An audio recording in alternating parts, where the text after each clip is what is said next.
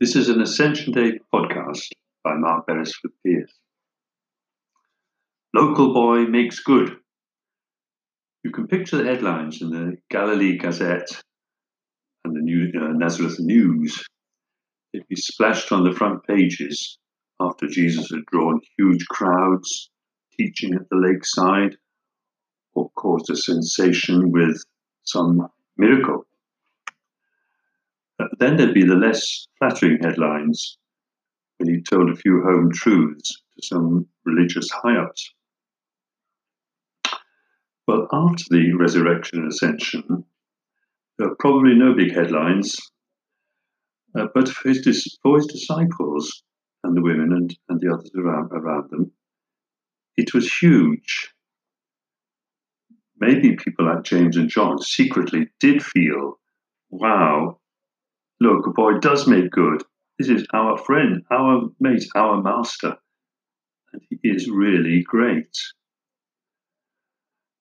And yet they were beginning to realize that he was even bigger than that, something much bigger than they could grasp. During the last few weeks, they'd come to see even more in Jesus than before they'd become confident that he really was alive and that all was well. And although he came and went and came again, it really was him, and he was alive and there with them. They'd taken to heart his customary greeting, Peace be with you. Their trust in him had deepened, and Jesus surely knew they were ready for his, his departure. Our Ascension Day readings and, and the hymns at this time keep using words which tell of Jesus going up, or enthroned above, or dwelling on high. And although we know it's not literally like that, up in the clouds above the bright blue sky, it's hard not to have those words and images in our heads. In fact, we can't help using them, that sort of language.